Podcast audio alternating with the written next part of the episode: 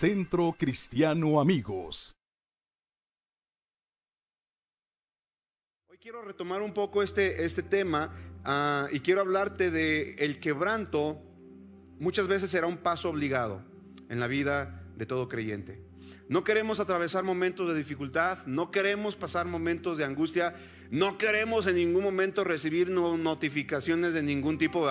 No queremos nada de eso, pero sabes, muchas veces el quebranto será la forma en la que Dios te va a llevar a la promoción, al éxito, a la transformación en tu vida, en tus pensamientos, en todo lo que Dios está haciendo para tu vida. Sabes, si no somos quebrantados muchas veces no podremos ser procesados y llevados al otro nivel.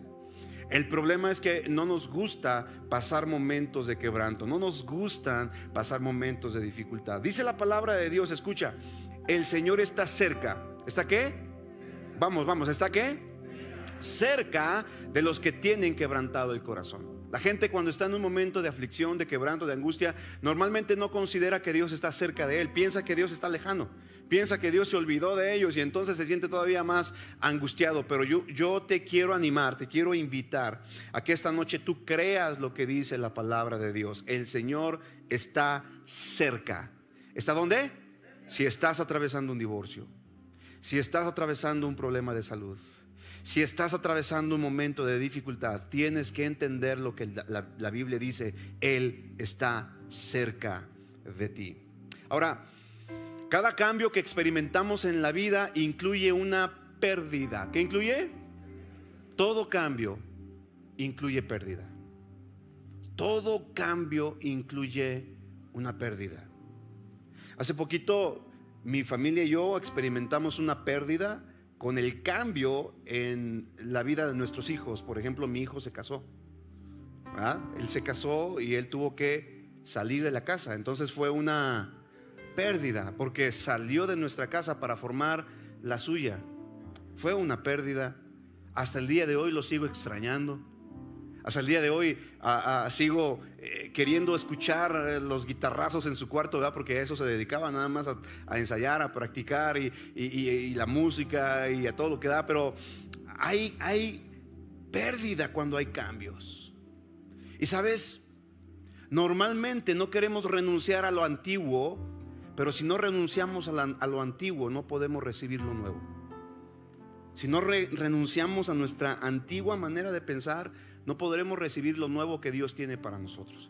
Eh, esto me recuerda a una, una anécdota, me recuerda algo, algo que ya te he platicado, no sé si recuerdas que te lo he enseñado, te lo compartí en una ocasión, eh, en una zona de, África, ah, en, el sur de África, muchas, muchas poblaciones de los aborígenes que viven en esas, en esas zonas, pues se alimentan de animales típico de la región y uno de los animales más eh, recurrentes para la alimentación de una aldea eh, africana es, es, una especie de mono, de, changuito, que se alimenta de bayas, de flores, de frutas y un montón de cosas.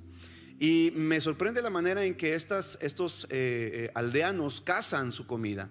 ¿Sabes? Ellos lo que hacen es que suben a un árbol y en un árbol frondoso, en un árbol grande, hacen un hoyo, un hoyo más o menos profundo y hacia abajo. Y dentro de ese hoyo meten vainas, meten fruta, meten nueces, meten mucho alimento para los monos. Entonces, pero hacen un orificio pequeño de tal modo que el monito pueda meter la mano extendida.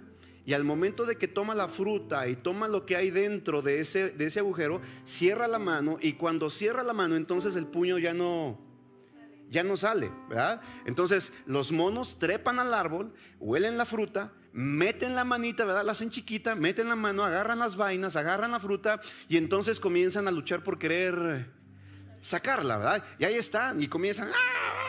pero entonces el cazador o los cazadores ya distinguieron el chillido del mono porque está tratando de sacar la fruta y entonces el, cazador con toda la, calma del mundo, con toda la paciencia del mundo se pone su soguita y comienza a trepar el árbol y el chango ve que viene el cazador y ¿qué crees que hace el changuito?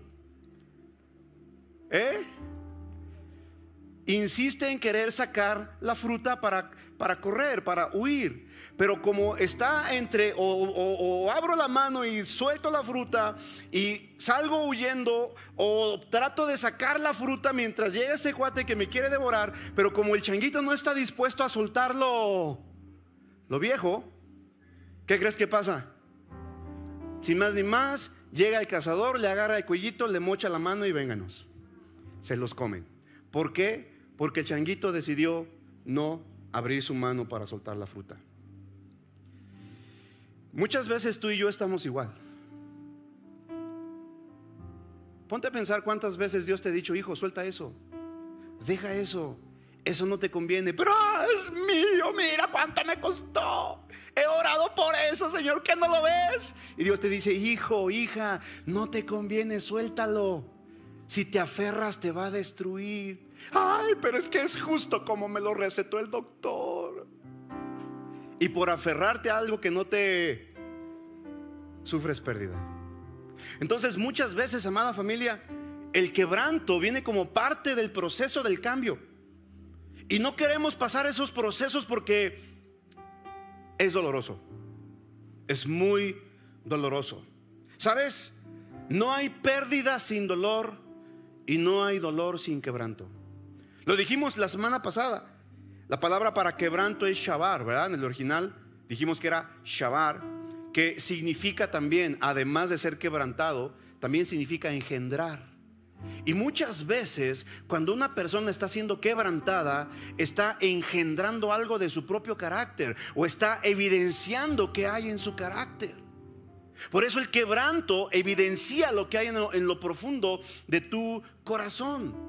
Dios quiere exponer lo que hay dentro de nuestro corazón, porque es solamente a través del quebranto que tú y yo vamos a soltar lo que hay dentro y a reconocer que necesitamos cambios.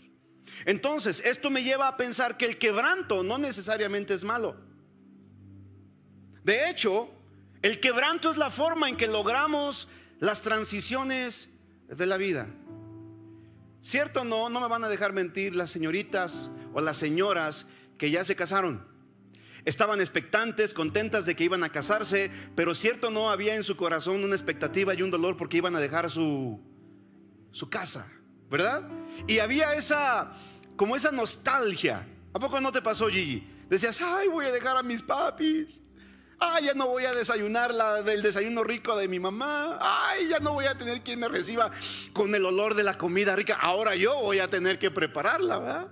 O sea, siempre, siempre que hay algún tipo de cambio para tu vida, viene un quebranto. Entonces, el quebranto en sí no es malo, es la forma en la que logramos transicionar en la vida. Entonces, ¿qué es lo malo? ¿O qué, sería lo malo en el tiempo del quebranto? Mira, el quebranto no es malo. Lo que es malo, escucha bien, ponme atención acá, lo que es muy malo es el dolor sin procesar. Porque todos aquí vamos a experimentar algún tipo de dolor. ¿Ya te diste cuenta? ¿Cuántos aquí han experimentado algún tipo de dolor en su vida? ¿Y sabes cuál es el problema del dolor? Cuando no lo sabes procesar bien, cuando no lo asimilas, cuando no lo comprendes, cuando no lo aceptas y continúas en duelo toda tu vida. Escúchame bien con atención. Muchas personas han perdido algo y esa pérdida les causa dolor, les causa quebranto. Y como no han podido resolver el tema del dolor en su corazón, entonces viven todo el tiempo de luto. Te tengo noticias, quien prolonga sus lutos pierde sus victorias. ¿Sabes por qué? Ponme atención. Porque cuando tu corazón está de luto, está constantemente llorando que las lágrimas de tu corazón te impiden ver el futuro que Dios tiene para ti. No sé si me estoy explicando. ¿Tiene sentido lo que te estoy diciendo? Por eso, cuando estés en medio de un proceso doloroso, aprende a pasarlo rápido. Permite que sea Dios quien sane ese, ese momento difícil. Permite que sea el Espíritu Santo quien te llene, te transforme, te mude, te cambie para que entonces el dolor que estás atravesando pase rápidamente y tú puedas ver lo glorioso detrás de la tormenta. ¿Cuántos aquí han intentado manejar en carretera con el parabrisas o limpiabrisas todo sucio y no puedes limpiarlo. ¿Puedes llegar muy lejos con eso? Con un parabrisas sucio. Lo mismo sucede cuando hay en tu corazón luto. No puedes ver lo que Dios tiene para ti más adelante. Piensas que lo que estás viviendo es peor y, a nadie a nadie se lo deseas y piensas que nunca podrás salir de ese lugar. Esa fue la razón por la cual, escúchame bien, iglesia amada, esa fue la razón por la cual Dios tuvo que llamarle fuertemente la atención a Samuel. Cuando Saúl había sido desechado por Dios, porque fue desechado por causa de su desobediencia al Padre. Entonces Dios tuvo que venir con Samuel y le dijo, ¿por qué sigues llorando a Samuel? A, Saúl, perdón. ¿Por qué sigues llorando a Saúl? Sécate las lágrimas, ya deja de llorar a Saúl. Levántate y unge al nuevo rey de Israel. Es cierto, fue doloroso para Samuel. Él mismo había ungido al primer rey de Israel y salió chafa el tipo. Pero como Samuel estaba eh, afligido y, dolido por, por lo mal que le había ido a Saúl, no se dio cuenta que Dios ya estaba trabajando tras bambalinas, preparando al siguiente rey, que dicho sea de paso, a través de él, el rey David, vendría la gloria más impresionante del pueblo de Israel jamás antes vista. Te tengo noticias. Si aprendes a soportar el proceso del quebranto, vendrá para tu vida y para tu familia una gloria que jamás antes habías visto.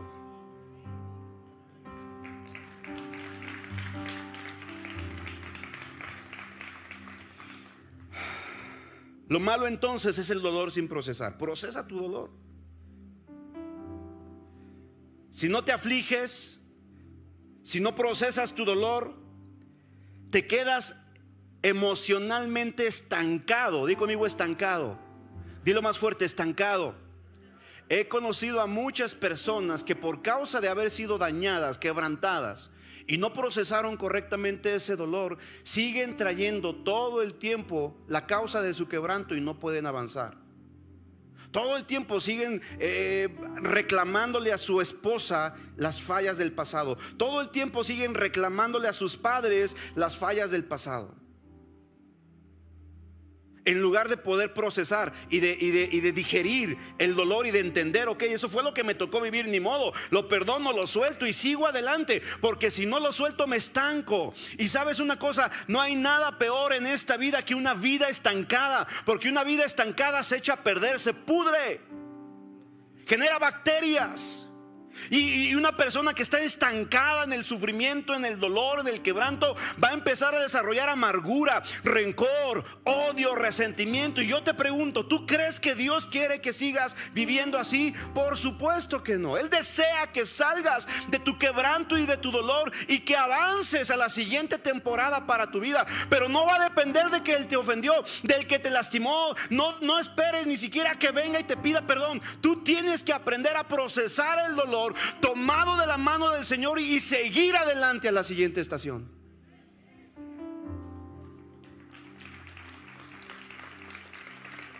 Hay hombres, hay mujeres que tienen un potencial impresionante dentro de sí, pero están tan estancados por lo que les pasó en el pasado que no han podido procesar bien su dolor. Y todo ese potencial está ahí guardado, echándose a perder. Así que mi motivo de compartirte esta palabra, amada familia, en estos tiempos en donde muchas personas han perdido cosas. Como iglesia perdimos muchas familias. Ganamos a otras, gloria a Dios por eso y estoy bien contento. Pero sabes, cada vez que pienso en la gente que hemos ganado, también el Espíritu Santo me dice, y no olvides a las que has perdido. Y eso me da mucho dolor, mucha tristeza. Pero Dios me dice, aprende de los errores. Mira cómo la gente puso su, mirada en circunstancias. Inclusive la fe de muchas personas fue probada en ese tiempo de pandemia. Y muchos no pasaron la prueba. Pero sabes una cosa, lo importante y lo impresionante es que a pesar de que la gente ha perdido cosas, cuando su mirada y su fe está puesta en Dios, no niega su dolor, no niega su circunstancia, no niega su sufrimiento, pero hey, escúchame, no le da prioridad a eso, le da prioridad a la promesa y a la esperanza de la vida eterna. Y puede seguir adelante. Entonces, no es saludable que te quedes atorado en el dolor. Si te quedas estancado emocionalmente, pasarás el resto de tu vida reaccionando a algo que sucedió hace mucho tiempo. Y eso no es saludable. ¿Me sigues? Las pérdidas, las decepciones. ¿Cuántos aquí se han decepcionado de alguien o de algo? Levante su mano. Las decepciones, el pecado, el sufrimiento en el mundo, todas estas cosas, tú dices, pero ¿por qué pasa? ¿Por qué sucede esto? Sabes, hace poquito que estuvimos mi esposa y yo, eh, fuimos a Cancún, yo me decepcioné de Cancún por el montón de sargazo. Yo regresé le dije, nunca más vuelvo a ir a Cancún.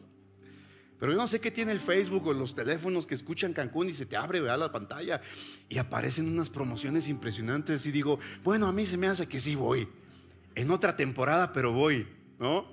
Entonces, a veces una decepción te hace perder la esperanza, perder la fe. ¿Sabes? Escúchame bien, ponme atención a esto. Dios no espera que seas feliz todo el tiempo. Ahora, honestamente, ¿cuántos somos estamos felices todo el tiempo? ¿Verdad que no? O sea, no se puede estar feliz todo el tiempo. ¿Sabes? No enojas a Dios cuando de pronto no estás feliz. No, eh, Dios no se pone de malas cuando tú te enojas. ¿Cuántos aquí se enojan? A ver, levanta su mano. Y si eres como el pastor, te enogras. ¿Sabes qué dice la Biblia, Jael? La Biblia dice airaos, pero no qué. Airaos, pero no. El enojo está bien, es parte de, nuestro, de nuestras emociones. Lo que está mal es darle rienda suelta al enojo. Entonces, el dolor está bien. el problema es estancarnos en ese dolor. Dios, escúchame bien, no espera que seas feliz todo el tiempo. De hecho, Dios quiere que seas intencional con tu dolor y que reconozcas que el dolor te va a ayudar a tu crecimiento emocional y a tu crecimiento espiritual porque el dolor te ayuda a conectarte con Dios. Y te lo he enseñado muchas veces.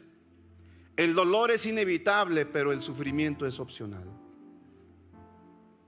No puedes evitar sentir dolor por una situación difícil, pero lo que sí puedes evitar es sufrir por esa herida, por esa pérdida, por esa circunstancia. Entonces,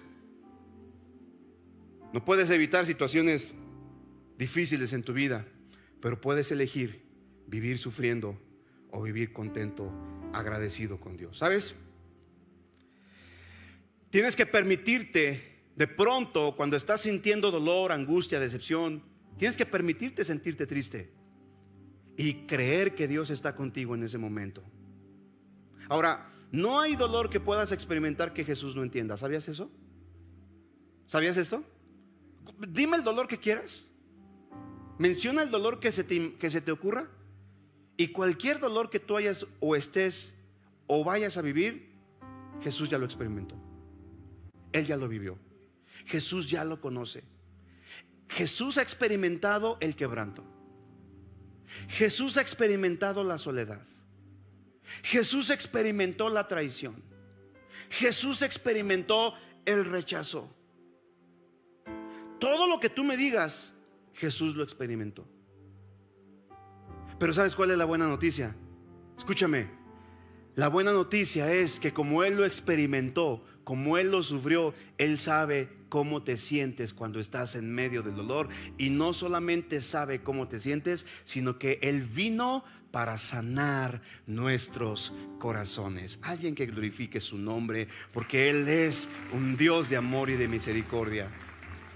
Ahora, cuando estás triste, la Biblia dice que Dios te acerca más a Él. Salmo 34, 18 dice, el Señor está cerca de los que tienen el corazón quebrantado y rescata a los de espíritu destrozado. Cuando estamos afligidos, podemos sentirnos que Dios está a un millón de kilómetros de distancia, pero lo que sientes y lo que realmente es son cosas diferentes. Una cosa es lo que sientes y otra cosa es lo que Dios ha dicho en su palabra. Cuando estás afligido y quebrantado, Dios no está a un millón de kilómetros de distancia de ti. De hecho, Dios nunca está más cerca de ti que cuando estás en quebranto. Salmo 147, verso 3. Nueva traducción viviente dice, Él sana a los de corazón quebrantado y les venda las heridas. Wow, qué hermoso. ¿Quién sana tu corazón? ¿Quién sana el corazón quebrantado? Dios. Y venda nuestras heridas. Ahora, quiero darte tres consejos. ¿Cuántos consejos? Tres consejos rápidos y nos vamos a cenar. ¿Te late? ¿Cuántos quieren a cenar rápido? Tres consejos rápidos. ¿Qué hacer si estoy experimentando un momento de quebranto? ¿Qué hago si estoy atravesando un momento de dolor? ¿Quieres saber o no? A ver, levanta su mano. ¿Cuántos quieren saber? Ok. ¿Cuántos lo ponen? Yo pregunto, ¿cuántos ponen en práctica las prédicas que escuchan aquí? A ver, ¿A alguien le han servido las, las prédicas que, que, escuchan aquí? Hay que ponerlas en práctica porque si no, pues ¿para qué? ¿Verdad?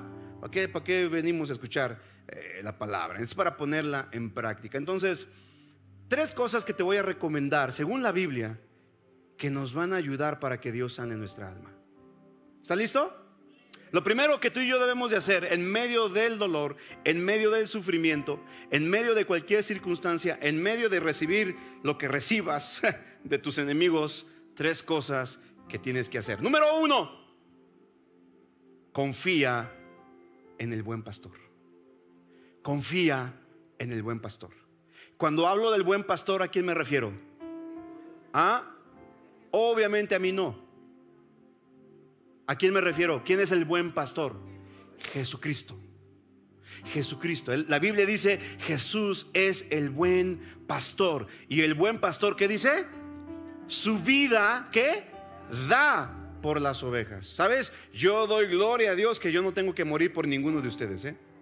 Ya hubo uno que murió por ti y por mí. Y Él es el buen pastor. Entonces, número uno, estás en un momento de dificultad pérdida del trabajo, pérdida de una relación, pérdida de un miembro de la, de la familia, cualquier cosa que estés atravesando, cualquiera que me digas, confía en el buen pastor, confía en Dios.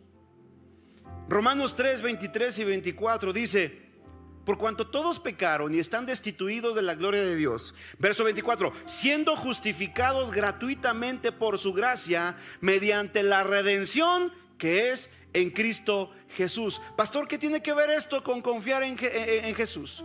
¿Qué tiene que ver esto en mi tiempo de quebranto con confiar en Jesús? Bien sencillo, porque si entendemos que tú y yo estábamos perdidos en pecado, estábamos destinados a vivir eternamente lejos de la presencia de Dios, pero ahora que hemos puesto nuestra fe en Jesucristo, dice la palabra de Dios que hemos sido justificados gratuitamente. ¿Qué significa esto? Significa que no importa lo que esté viviendo al momento, no importa mi dolor, mi pérdida, mi fracaso, mi frustración, no importa. Su gracia es la que me sostiene, su gracia es la que me levanta y mediante la redención que Cristo pagó en la cruz del Calvario, yo puedo obtener salvación y vida eterna.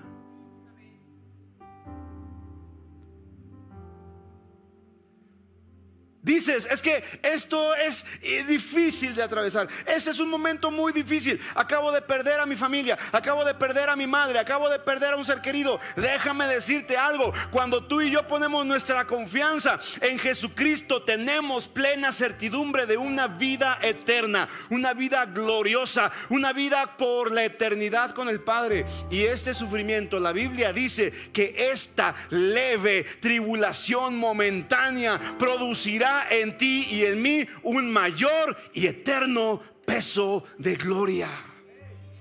Si soportamos la prueba, si ponemos nuestra fe, si confiamos en el Salvador de nuestra alma, en medio del fracaso, en medio del proceso difícil, sabremos que podremos verle un día cara a cara. La clave está en confiar. ¿En qué? Confiar. Confía en Dios. Confía en Dios. No dejes de confiar en Él. ¿Y qué sucede cuando estamos en el quebranto, Gigi? ¿Qué pasa, Martín, cuando estamos en un momento de dificultad? Normalmente cuando estamos atravesando un momento difícil, perdemos la esperanza. ¿Cierto o no? Dejamos de confiar. Y decimos, híjole, se me hace que esto no va por buen camino, creo que esto no va a resultar bien. Pero si tú confías en el buen pastor, sabrás, escúchame bien, que el buen pastor te va a conducir aún a través del valle de sombra de muerte y te va a sacar de ahí y te va a llevar a buenos y nuevos pastos, porque Él es el buen pastor. Estamos siendo guiados, dirigidos por el buen pastor. Dáselo fuerte al rey si tú lo crees. Número uno, entonces, ¿qué hacer cuando estoy en medio de un quebranto? Confía. Confía en el buen pastor. Confía que su vara y su callado te infundirán aliento. Acuérdate lo que dice la palabra del Señor. El Señor es mi qué? Pastor. ¿Y qué? Nada me faltará. Me puse a investigar la raíz etimológica de la palabra nada. Y significa nada. ¿Qué te va a faltar? Nada. Si dejas que el Señor sea tu buen pastor, aún en medio del quebranto Él te va a conducir y vas a llegar a comer en pastos verdes. Número dos, después de haber confiado en el buen pastor, escucha, esta segunda parte no te va a gustar. Y creo que es aquí en donde mucha gente está bien atorada, bien atorado. Porque a lo mejor dices, bueno, yo puedo confiar en Dios. Sí, confío en el Señor, creo en Él, puedo confiar en Él. Qué padre. Pero lo siguiente es bien complicado. Porque lo siguiente implica, escucha, liberar a tu ofensor. Libera a la persona de quien sufriste el quebranto o el dolor o la afrenta. Y eso te cuesta Dios y su ayuda, porque es bien difícil. He escuchado a mucha gente que dice, hmm, yo perdono, pero nunca olvido. ¿Ha escuchado esa, frase? A ver, es más? Seamos honestos, ¿quién la ha usado alguna vez? Levante su mano. ¿Quién ha dicho, yo perdono, pero no olvido? Y ahí está, ñaca, ñaca, perdono y no olvido. ¿Sabes? Escúchame. ¿Qué sucede cuando no te liberas o cuando no liberas a tu ofensor? ¿Sabes lo que ocurre cuando no liberas a tu ofensor? Ocurre lo siguiente. Al momento de seguirlo cargando, de estarlo sosteniendo, lo llevas a cuestas. Como está muy pesada la carga, porque lo estás cargando. Mucha gente dice, te perdono, pero no lo ha liberado. Te perdono, pero no lo suelta. Te perdono, pero todavía lo sigue aquí cargado aquí, ¿va? ¿Qué crees que va a pasar con esa persona? ¿Sabes? Cuando una persona no puede soltar a su ofensor, no puede mirar hacia su futuro y mucho menos puede llegar a él. Porque está tan ocupado cargando al ofensor que no puede despojarse de la carga y decir, ok, aquí te dejo, te perdono, te libero, no me debes nada y ahora yo sigo hacia mi futuro. Avanzo hacia donde Dios quiere llevarme. Pero sabes, Hmm. es bien difícil. Es muy difícil liberarme de quien me ha maltratado, de quien me ha ofendido. Es muy, muy difícil. Mira, escúchame bien. Tal vez tú digas, yo te perdono. Pero si no lo liberas, si realmente no lo sueltas, no nada más lo perdonas, sino que lo bendices. Ojo con esto. Ponme atención acá, hey, acá todos. Te perdono, pero además de perdonarte, te bendigo en el nombre de Jesús.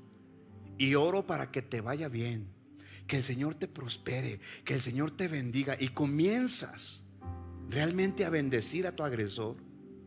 No vas a poder experimentar verdadera libertad. No vas a poder eh, experimentar, escúchame bien, la restauración de tu alma. Porque cuando tú liberas a tu ofensor, entonces también te liberas del resentimiento. ¿Me estoy explicando? Porque se me están quedando viendo así como de, eh, no, no, no entiendo. Pastor, ya perdoné, pero yo quiero seguirlo cargando. Ya lo perdoné, pero aquí lo traigo todavía. He escuchado la frase que dicen, lo traigo atravesado. ¿Ha escuchado esa frase? ¿Quién la ha dicho esa frase en algún momento? es que lo traigo atravesado. Bueno, hey, Escucha, escucha. Hasta que no lo liberes, no podrás ser verdaderamente libre. Escucha lo que dice Efesios capítulo 4, versos 31 y 32. Mira lo que dice. La reina Valera dice, quítese de vosotros toda amargura, enojo, ira, gritería, maledicencia y toda malicia. Antes, sed benignos unos con otros, misericordiosos, perdonándoos unos a otros como Dios también nos perdonó a vosotros en Cristo.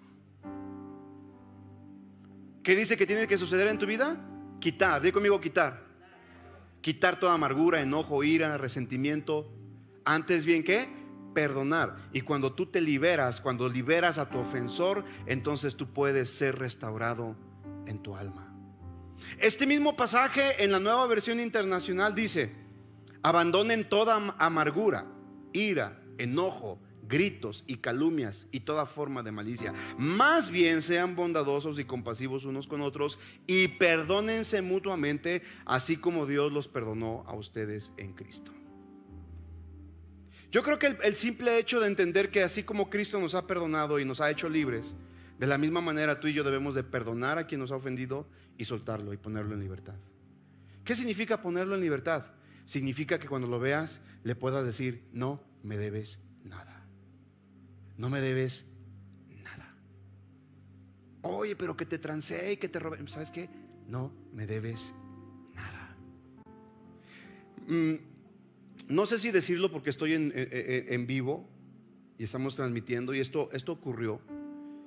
Y mi esposa sabe que yo traía atravesado a una persona porque yo vendí cámaras, vendí las cámaras de la iglesia, las viejitas.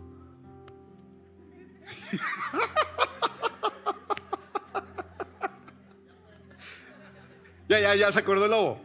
¿eh? Vino un amigo, lo invité y predicó y le gustó el equipo. Y honestamente yo dije, bueno, vamos a cambiar, vamos a renovar. Y entonces le vendí el equipo. Le vendí las cámaras. Me acuerdo que él vino, hizo un evento padrísimo, compartió bien padre y todo. Me dio una parte, me dijo, ¿sabes qué? Dentro de un mes te lo pago. Dije, bueno, está bien. Lo que hice fue, yo tenía ahorrado, yo de mis ahorros, que realmente eran de mi esposa. De hecho, se los debo todavía. Y entonces yo lo que hice fue, bueno, ok, ya le vendí una parte, ya me pagó una parte, la otra parte me la va a pagar en un mes, entonces yo puedo tomar de los ahorros de mi esposa y compro nuevas cámaras. Y eso fue lo que hice. Y pasó un mes, dos meses, tres meses, y nos dieron las 10 y las 11, las 12, la 1. Y sabes, mi alma se empezó a amargar. Esto te lo digo no, no, no por dejar mal a, a, esa persona, sino por mí. Porque yo me empecé a amargar. Le mandaba mensajes y no me respondía.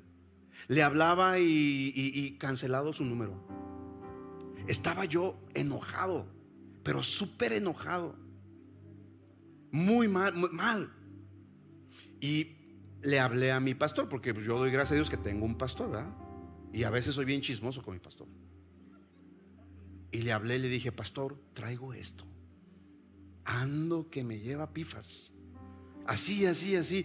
Me dijo, ¿quién fue?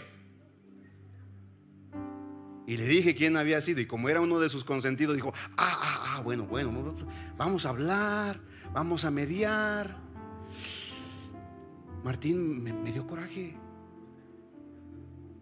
En, verdad, que mi pastor me haya dicho, no, pues mira, y no ha sentido del Señor perdonarlo. Yo dije, ¿qué? Lo traía atravesado.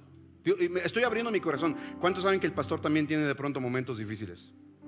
Te estoy abriendo mi corazón. Y sabes, una ocasión, en un retiro, porque mi pastor nos convocó a todos, y yo dije, china, ahí va a estar este tipo. Ahí lo agarro y delante de todo lo exhibo. Este me. Estaba yo bien amargado, resentido. Y lo vi en la primera sesión, dije, ahí está. ¿Y qué crees que me dijo el Espíritu Santo? ¿Qué crees que me dijo el Espíritu Santo? Perdónalo. ¿Qué? Perdónalo.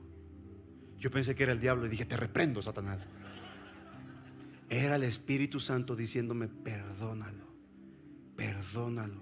Lo veía y me decía el Espíritu Santo, perdónalo, perdónalo. Yo le dije, Señor, pero no sabes, me robó, me vio la cara. Me debe la mitad del precio de ese equipo, yo lo tuve que pagar, se lo debo a mi esposa, ¿cómo lo voy a perdonar? Y el Espíritu Santo me dijo, no, eh, te dice el Espíritu Santo también, perdónalo también.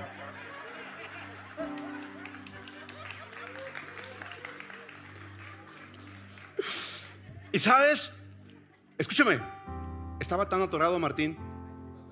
Sí, sí, sí, vuelta para acá. Escúchame, escúchame, estaba tan atorado en mi alma que no podía disfrutar las conferencias. Imagínate, yo estaba ahí sentado en el salón junto con esa persona y yo estaba escuchando a mi pastor y créemelo, créemelo, mi enojo, mi coraje me impedía recibir la bendición de parte de mi Padre Espiritual, porque yo traía una raíz de amargura. Y yo, decía, pero ¿por qué no puedo escuchar? ¿Por qué no estoy disfrutando si siempre disfruto las, las prédicas de mi pastor? ¿Por qué me siento así? Y el Espíritu Santo, perdónalo. ¿Sabes qué? No aguanté, no resistí. Agarré a José Luis, aquí está. Él es testigo. Le dije, ven José Luis, acompáñame. Al brother como que, ¿dónde vamos? Y me acompañó, le dije, ven, acompáñame. No sé si te acuerdas. Ah, también Lulu estaba, pues no, sé si también me acompañé, creo que no. Agarré a José y le dije, bien, quiero que seas testigo. Y llegué y lo confronté. Le dije, brother, ven para acá. La verdad yo tenía ganas de... Y cuando me vio dijo, no, brother, no, es que, ah, ahorita vamos con, con, Felipe y le decía, no, no, no, no, no, no. Estoy aquí nada más para decirte, te perdono y te libero. No me debes nada. No, no, brother, pues vamos a hacer un plan. No, no, ya, ya, ya, ya, ya. Te perdono y te libero. Así se lo dije. Te perdono y te libero. Y sabes, no me lo vas a creer, pero en cuanto le dije eso, algo de mí, un peso, algo cayó. ¿Sabes quién necesitaba ser verdaderamente libre? Yo, yo.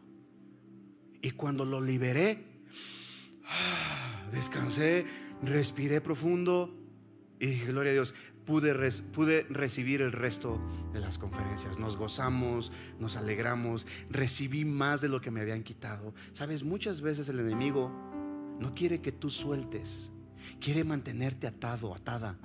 Porque las bendiciones que Dios tiene para ti son tan grandes, pero como no estás dispuesto a liberarte, entonces no puedes recibir lo que Dios quiere darte. Estás exactamente igual que el changuito. ¿Te acuerdas? Yo estaba con la mano en el hoyo y no quería soltarlo. Yo decía, págame, págame, págame. Hasta que entendí que la verdadera libertad viene cuando yo libero a mi ofensor. ¿Alguien le sirve esto?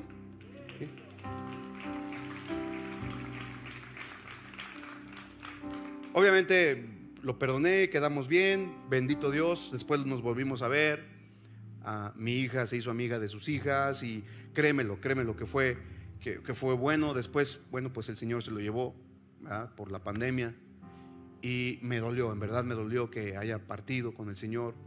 Pero bendito Dios que se fue cuando yo ya había arreglado el tema. Si no, ahorita me sentiría muy mal por no haber perdonado a esa persona. Entonces, yo te animo, te aconsejo a que no te ligues emocionalmente a la ofensa de tu hermano. ¿Estamos de acuerdo? Y número tres, ya para terminar, para no hacerte más este rollo largo, ponte en pie, por favor. Lo tercero, si quieres ser sanado en tu alma cuando estás en medio de un quebranto, lo primero dijimos, confía en el buen pastor. ¿Qué dijimos primero? Confía en el buen pastor. Número dos, libera. Libera a tu ofensor y enfócate en el futuro. Y número tres, escucha, esto es bien padre. Bien padre.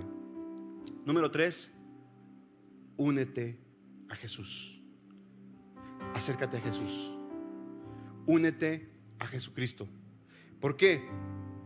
Porque si tú te pegas a Cristo, te apegas a Jesús, entonces será Él quien lleve tu carga. Mira lo que dice Mateo 11, 28 al 30. Dice, venid a mí, Venid a mí todos los que estáis trabajados y cargados, y yo os haré que descansar. Llevad mi yugo sobre vosotros y aprended de mí que soy manso y humilde de corazón, y hallaréis descanso para vuestras almas, porque mi yugo es fácil y ligera mi carga. Este mismo pasaje en la nueva versión internacional dice, vengan a mí todos ustedes que están cansados y agobiados y yo les daré descanso. Carguen mi yugo y aprendan de mí, pues yo soy apacible y humilde de corazón y encontrarán descanso para su alma, porque mi yugo es suave y mi carga es liviana. Número tres entonces, si ya pudiste confiar en Dios, si ya te liberaste, ya libraste a tu ofensor, ahora lo siguiente que tienes que hacer es venir a Cristo. Ven a Jesús, entrégale tus cargas entrégale tu yugo. Él es quien dice, cargue mi yugo, porque mi yugo es fácil y ligera mi carga. Y luego dice, y aprended de mí, que soy qué? Manso y humilde de corazón. ¿Sabes? A nadie le gusta ser manso. Confunden manso con menso, pero no es así. No, ser manso significa ser apacible. Ser manso significa que nada te puede mover de tu confianza en Dios. Ser manso significa obviar la ofensa, perdonar y no dejar que nada ni nadie te robe la paz. Así que esta noche yo quiero hacer una invitación. Quiero invitarte a ti si tú dices, pastor, yo estoy cargando una pesada carga y ya no la quiero llevar. Hoy quiero presentarla delante de Jesús. Hoy quiero venir delante de Cristo y soltar la carga, soltar mi carga y tomarla de Él. Tal vez estás batallando en tu matrimonio y ya no aguantas, ya no puedes y dices, yo no sé qué hacer. Quiero salir corriendo de aquí, quiero salir huyendo, pero hoy quiero soltar esta carga delante de ti y quiero tomar tu yugo porque tu yugo es fácil y tu carga es ligera. Ahora que es entre semana, no estamos tan apresurados con el tiempo. ¿Por qué no vienes al frente? Ven aquí al frente, quiero orar por ti. Quiero bendecirte. Y quiero que juntos, juntos pongamos la carga delante del Señor. Vente, vente, vente. No sé cuál sea tu carga. No sé cuál sea tu necesidad. No sé si estás atravesando un momento difícil. Vente, acércate lo más, lo más cerca que puedas aquí al frente. Mira, con el simple hecho de dar pasos de fe, Dios mira tu fe.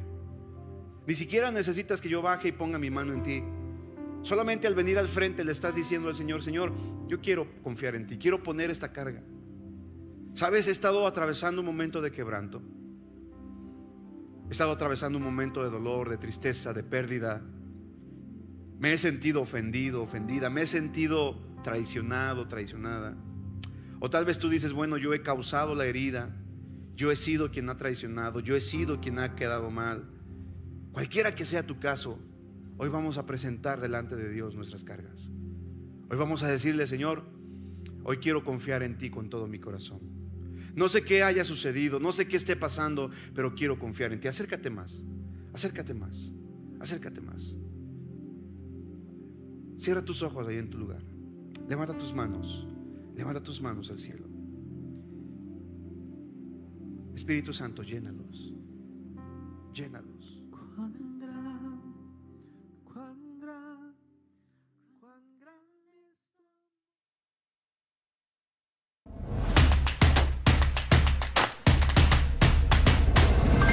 Centro Cristiano Amigos.